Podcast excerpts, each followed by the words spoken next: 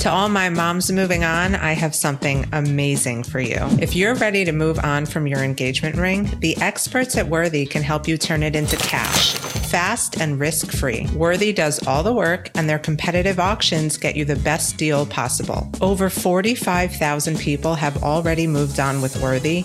Are you ready to move on too? Visit worthy.com slash moms to get an extra $100 when your jewelry sells for over 1500 That's worthy.com slash moms for a special bonus offer just for the Moms Moving On community.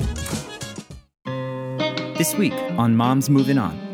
It's a fear that you feel so real that people that haven't experienced any level of abuse really can't understand. People will say, just leave or just call a lawyer. What are you afraid of? And it's an inexplicable feeling for that victim to have that fear and only people that can truly understand it or a qualified professional you know whether it's a psychologist or psychiatrist or counselor or social worker can really get to the nuance and when i talk to clients or um, other people that need my help i tell them you know there's no judgment this is all in your time you know if if your safety is at risk i i i implore them to tell me because I can help walk them through it. I can hold their hand through the whole process.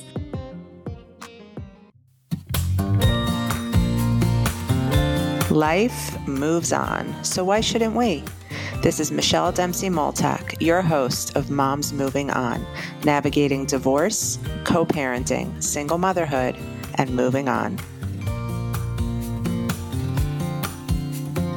Hi, guys. We're back with another Moms Moving On, and I'm loving the momentum we have. We're just churning out these episodes because there are so many amazing guests to hear from, like the one we have today. She's this fantastic woman who stumbled onto my path somehow. She's the founder and managing partner of the Cronin Law Firm. Her name is Sabrina Shaheen Cronin.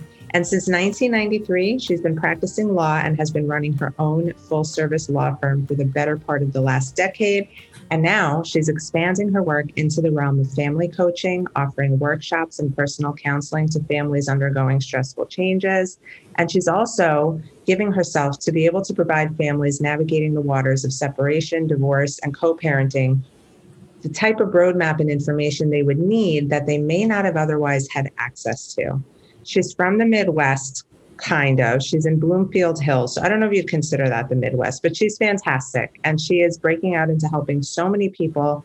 Today, we're going to be talking about a sore subject and a painful topic for lots and lots of divorcing moms. We're going to be talking about leaving an abusive relationship. Sabrina, thank you so much for being here. Michelle, thank you so much for having me. It's been uh, a pleasure already.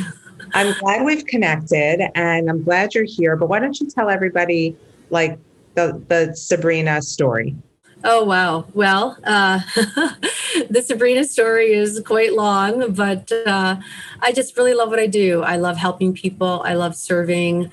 I find that it's in serving that we really find ourselves, and we can also help this, the parts of ourselves that that need you know the fine tuning and need the work through serving others.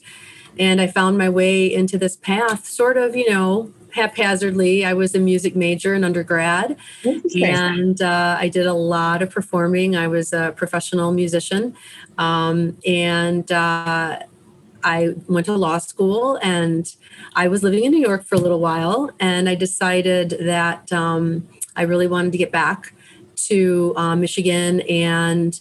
Um, I, I had gone to New York to do more of the performing arts but I really just wanted to go back to Michigan and, you know, go to school and help people in the back end because I saw a lot of talent sort of being taken advantage of and not really being treated well in the industry. And uh, so I thought I could serve other people better that way.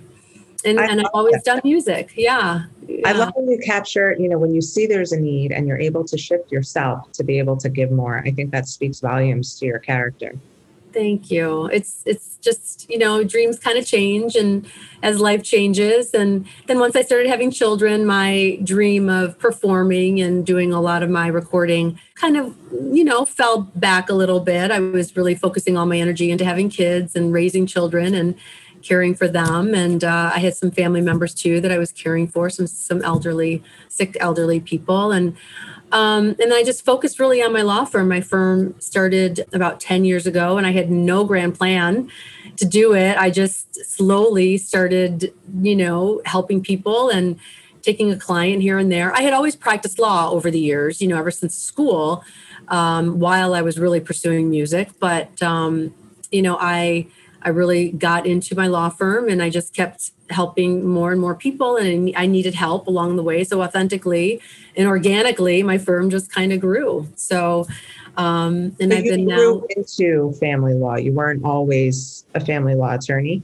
No, when I started initially, I was doing a lot of litigation, but really, family law is litigation. And I think a lot of people don't understand that when they first want a divorce. They don't realize, wow, I have to file a complaint. You know, the other side answers. It's definitely litigation. There's a lot of discovery. Um, it can be very, very acrimonious and uh, painful. Yeah. Um, and so I've done a lot of civil litigation. I also was a uh, prosecutor for Oakland County an assistant prosecuting attorney there. So I have a lot of criminal experience as well. So I help criminal uh, defendants with cases. I do a lot of juvenile and neglect work, uh, probate work, family law, and also still civil litigation. So my firm was founded on the premise that I was able to do a lot of different types of work because in my career, that spanned longer than I want to admit, I had done a lot of different types of work. And um, I just had a lot of friends and other people would just refer work to me. And like I said, that's kind of how it organically grew. And I didn't have a plan to have this firm, but I'm very blessed and I love that I have it. And, you know, we serve a lot of people. And I do now primarily family law with um, business, you know, as well. A lot of my clients have large businesses that they have to split, a lot of assets typically and I do a lot of family law. And um, my firm, however, does a lot of personal injury, civil litigation, estate planning, and I still do some criminal defense. So. Well, it's interesting to me that you have the family background and the criminal background because as we get into talking about physical abuse in domestic violence in the home, um, it must be really helpful for your clients that you have sort of the knowledge on both ends and, and what's to come should a client want to take action or just leave a bad situation. Unfortunately, more and more women are coming forward and talking about abuse in the home, domestic violence, whether it's um, to the spouse, from the other spouse, or involving the children. And I've seen such a rise of, of in domestic violence, at least here in Miami during the pandemic. Is this something you're seeing up in Chicago as well? Yes. Um, actually Michigan, and, I, and I'm I'm in Michigan. Yeah, no, that's okay. Um, and we are the Midwest, proudly. You know, we love being here in the Midwest. But during the initial phase of the pandemic, when the initial stay-home orders were set in place last year, yes, there was a huge uprise in violent cases, um, domestic assaults. Uh, not even domestic necessarily, but a lot of criminal assaults. People were just I think, at wits end. And then it sort of went into a little lull last summer, fall, but then now as as it's continued and it's this is, has been our normalcy now for the last year. I think people are just they don't know what to do. Their backs are pushed against the wall. The stress is at an all time high. Their businesses are failing. Money is tight.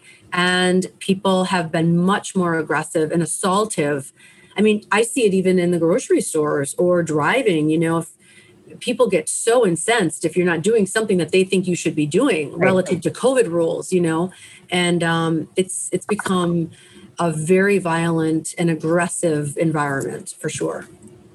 Well, I I can't tell you how many women reach out to me, and you know, I know that I've put myself in a position to become sort of an emotional touchstone for women going through divorce but when it comes to issues of, of abuse, it's mm-hmm. it's that much more, it, it makes so much more of an impact on me because I know if it's hard to leave a not abusive marriage, it is that much harder to leave a marriage with, when there's abuse. Because, for example, the women the women I speak to, I'll always advise that you need to speak to an attorney.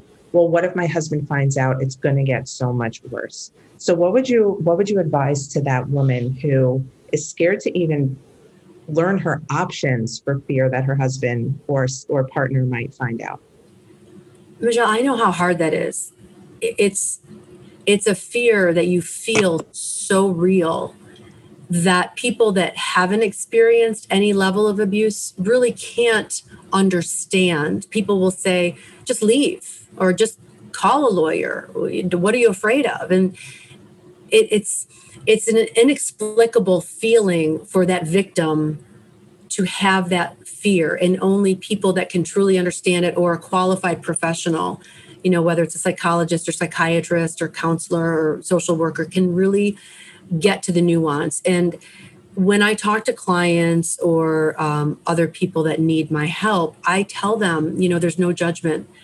This is all in your time. You know, if if your safety is at risk, I I I implore them to tell me because I can help walk them through it. I can hold their hand through the whole process because there are other steps that we have to take when there is a violent nature, you know, that kind of a relationship. But abuse can take all forms. You know, we have sexual abuse, we have financial abuse, we have emotional and verbal abuse, you know, obviously the physical abuse, you know, and then there's sometimes more abuse relative to your social identity or the, you know, nationality or, you know, your where you come from, your culture. So there's lots of different types of abuse. And a lot of times the victim is a, you know the victim of many different layers and types of abuse right? It's not just one. Right. But if if there are many different elements of abuse and you might not have that physical it's very hard for that victim to be able to talk about it to other people because and i'm going to use just the pronoun she just because that's predominantly you know what we're talking about here. When when she's been abused she herself has been through such a mental torture. She herself doesn't believe it. There's a lot of gaslighting going along going on. There's you know manipulation. And so she's questioning her own sanity. She thinks she's messed up or crazy and her spouse is making her feel that way more and more.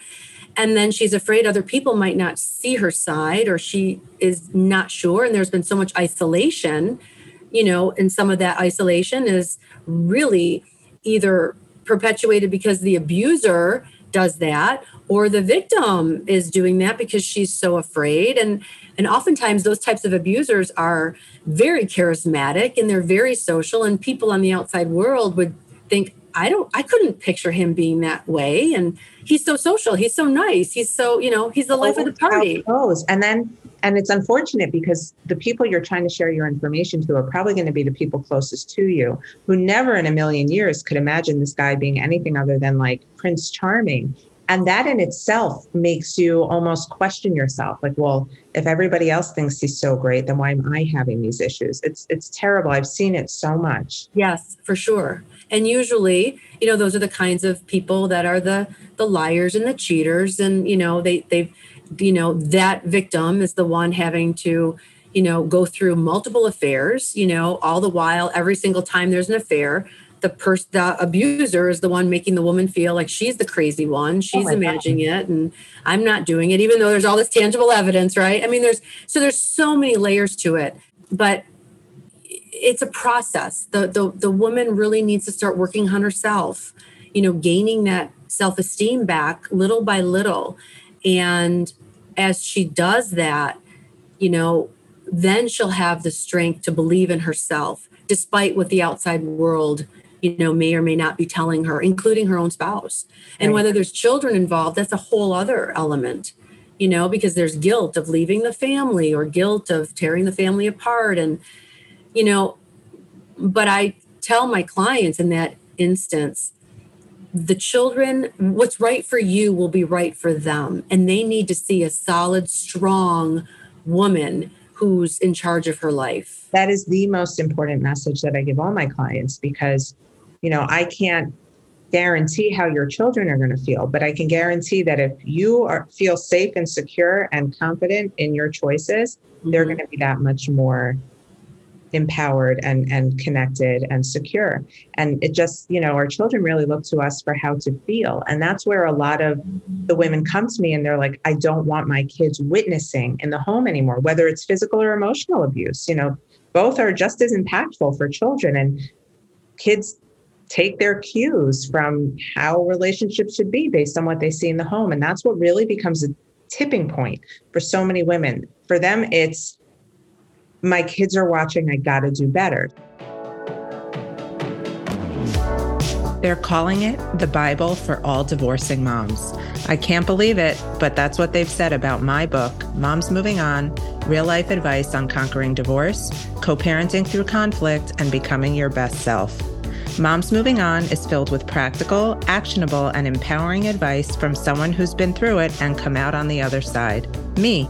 Through inspirational stories, rituals, journal prompts, and my guidance, you'll learn how to navigate your divorce with confidence, adjust to life as a single mom, shift your perspective to find your way back to your best self, and create the life you truly deserve. It's available in paperback, hardcover, audiobook, and Kindle. So go get my book. I promise you won't regret it. How would you advise a woman who is in a situation where there is abuse present?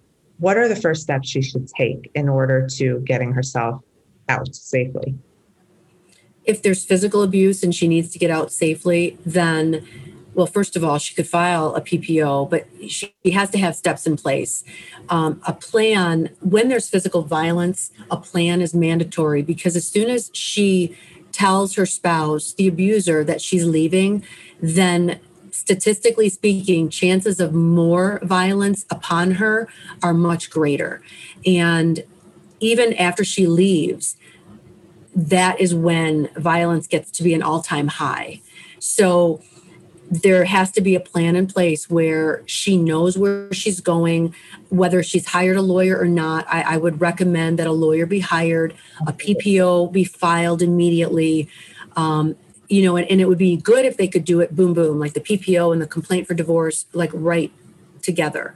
Um, because timing is very important to these things and make sure she has a place to go make sure she packs up all of her things that are necessary for she and her children to live for a while so she doesn't have to go back to that residence you know all of her you know the paperwork that she needs whether it's you know the bills the mortgage statements her financial documents passports. I highly recommend passports if the children have any passports birth certificates medical records you know safety deposit box keys whatever it is that she needs um, th- that will ensure her safety and the fact that she doesn't have to go back there for any of these important papers is you know very crucial and then once she finds a safe place to stay whether it's with a you know a, a family member a friend or a women's shelter then you know she's going to need to start thinking about income.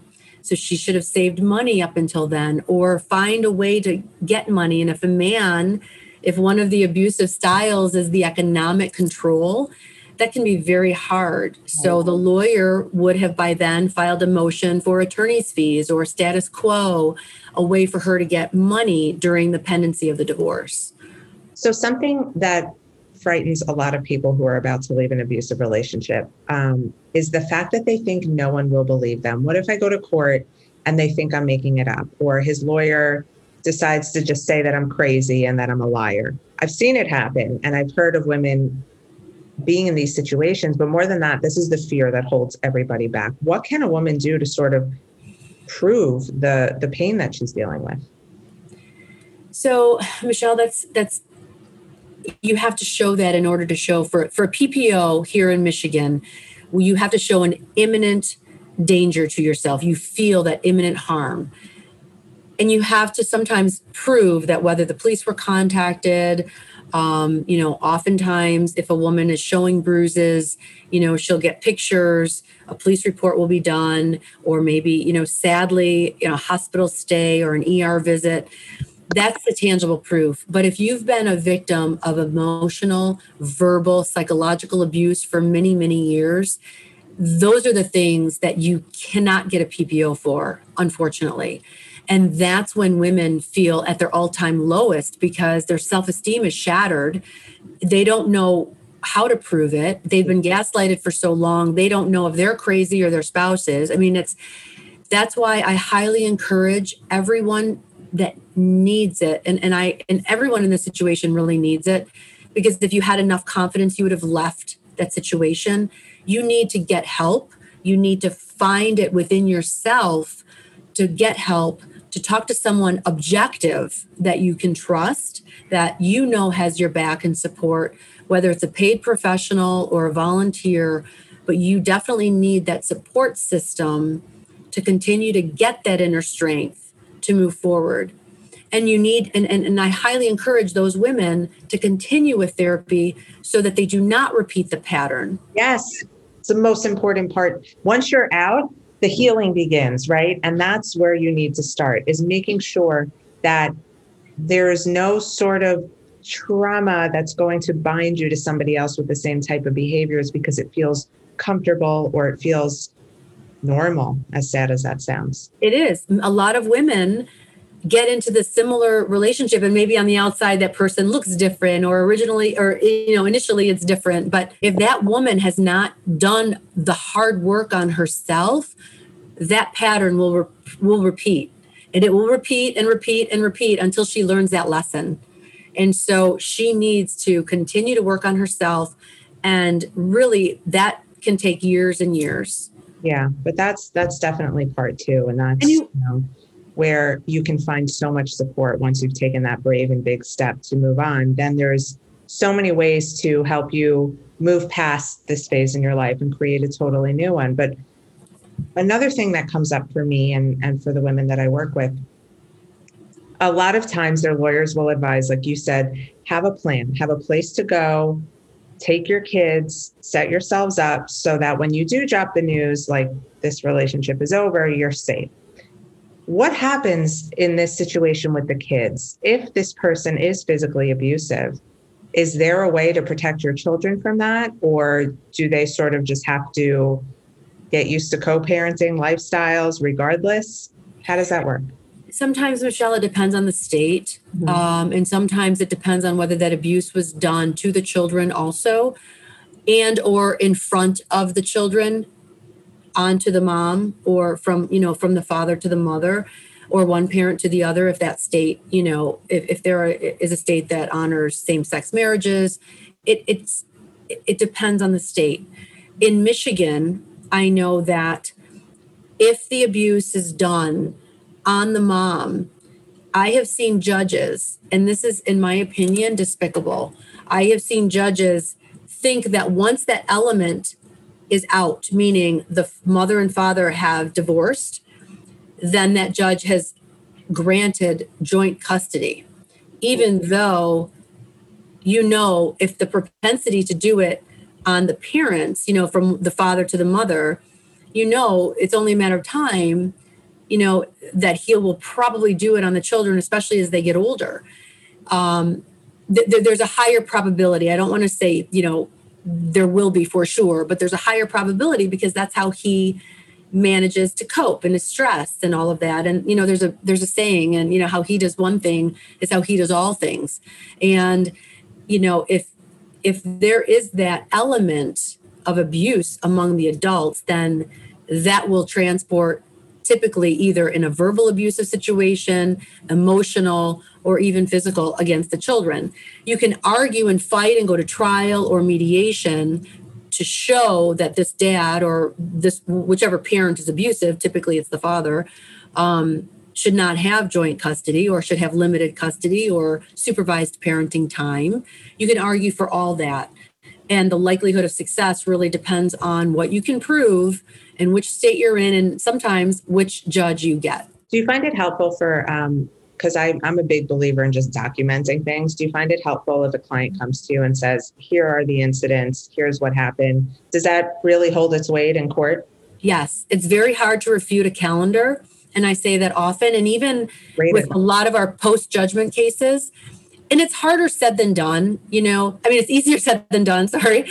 Um, it's it's it's easy to say keep a calendar but when you're in the moment sometimes it's tough and especially if you're busy with kids and jobs and running around and activities. But i i want everyone listening to your show to keep a calendar um, leading up to the divorce and even you know post judgment post judgment means once the judgment is entered my law firm specializes in post judgment matters because we kind of clean up a lot of the messes that were left from other attorneys that perhaps they weren't specific enough or detailed enough in their judgments. So we see a lot of post judgment cases. And what we say is keep an accurate, keep a calendar, even if it's just one or two lines, but that way it's an accurate uh, recountment of the day, the time, what happened, when. And those are very, very hard to refute. And and also um, the notes section in your phone is fantastic for that too. I I've used that to document so many things, not even related to my marriage or my ex marriage, but you know, just voice note it. Hey, April 20, whatever, this happened. He didn't come to pick up the kids when he said he would. And then this is what what became of that. So even if you use the notes in your phone, if, if keeping the calendar sounds like too much or you're afraid somebody might find it, it's so helpful to be able to say or not have to sit and rack your brain and think of that one time and then you forget the other time. I I think that's something that everybody should be doing, especially if you're getting ready to leave a marriage, abusive or not. Exactly.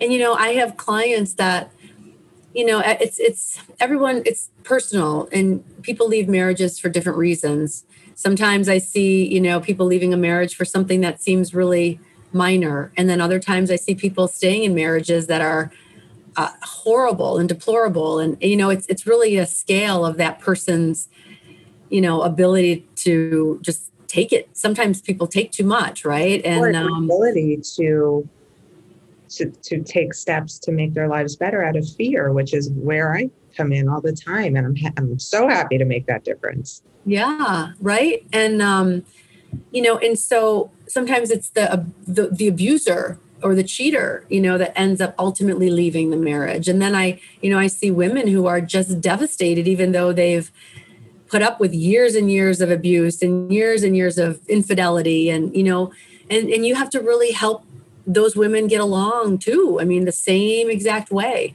They need the help, they need the protection, they need the guidance. And it's, it's, it's a long road for either one. And, and I tell every client, even in the best of circumstances, divorce is hard. And, you know, I highly encourage, even in a terrible situation like that, you can't take your anger out on your children. You or use your children as pawns. You have to learn to forgive and, and, and let go of all of that hurt. And because you have to get on with your life. Yep. And you deserve to get on with your life and you, and you deserve, deserve to safely and, and not worried for your mental or physical well-being. Um, well, this has been really, really great. The advice has been phenomenal, and it's been something I wanted to talk about for a really long time. So I'm happy I saved it for you. We always like to end each podcast with asking if there were one piece of advice you can give to a woman who is gearing up to leave her marriage or who has just left, what would it be? Just know that the feelings you're feeling now, you know, whether it's pain or sadness or guilt or shame, you know, those feelings will pass. And this is the beginning of a new phase and a great phase. And nothing has meaning except the meaning you give it. You are a creator of your life. You can create the next phase to be the most amazing phase. And instead of being sad, be excited once you heal. And you can just create the most beautiful vision for yourself, your life, and and live it to the fullest because this is all we have, you know? We can't recreate the past, but focus on your future and be so excited about creating your best life yet. I love that. That is so beautiful. That's sort of like my mantra for every day, right? Like if I could change the past, I would have, but then I wouldn't be the person I am now. And I and I like who I am now. So I think that's really great advice. Where can everybody find you if they have more questions or just want to get to know more about you? Well, I work, as you said, in Bloomfield Hills, Michigan, and my firm is the Cronin Law Firm. And they can call, actually, it's right behind me. I didn't even realize that 855 call Cronin, uh, which is 248 258 3500. That's the local number. Um, or the Cronin Law Firm, you know, dot com. And uh, please call me anytime. I love it. And I love that you can give um, experienced advice and guidance as a co-parenting mom of three yes three children so who better to advise you than someone who's actually like living it and doing it i i think that's the best place to turn is someone who's been there. I've definitely been there in more ways than one and I and I truly care about people and my clients and everybody deserves happiness. Everybody. Amen. You so. deserve happiness. Thank you so much for listening, you guys. We'll be back again soon. You know we will. And uh, don't forget to leave a review. Your reviews really help us climb the ranks of of the endless podcasts out there. So drop one of those, and I will be very grateful. See everyone soon. So, you want to be a divorce coach, but the term divorce coach is a broad one because there is just so much you can cover in the world of moving on. Maybe you find yourself gravitating towards clients with high conflict co parents, or perhaps you have a knack for helping women pull themselves out of bed when they feel overwhelmed with single mom responsibilities. No matter your ideal client, the one thread that will unite them all is that they're moms, and moms need a different level of support when it comes to divorce coaching. With my Moving On method, you'll not only learn how to best support a client through their divorce, you'll also learn how to help support them as they transition into their new role as co parents and managing a coaching business. I'm Michelle Dempsey Multack, certified divorce and co parenting specialist, and I founded the Moving On method after years of working with clients from all over the world and seeing them all struggle with the same issues. In this training, you'll learn my five principles for helping a client with their moving on process, along with how to make your practice successful. Visit momsmovingon.com today to apply for my program. Thank you for joining us on today's episode of Moms Moving On. I hope you found today's episode to be helpful, inspiring, and give you the advice you need to feel empowered and strong as you move on. Don't forget to come say hi on Instagram at the Michelle Dempsey and drop us a line if there's a specific topic or subject you'd like us to discuss. Thanks. Stay strong.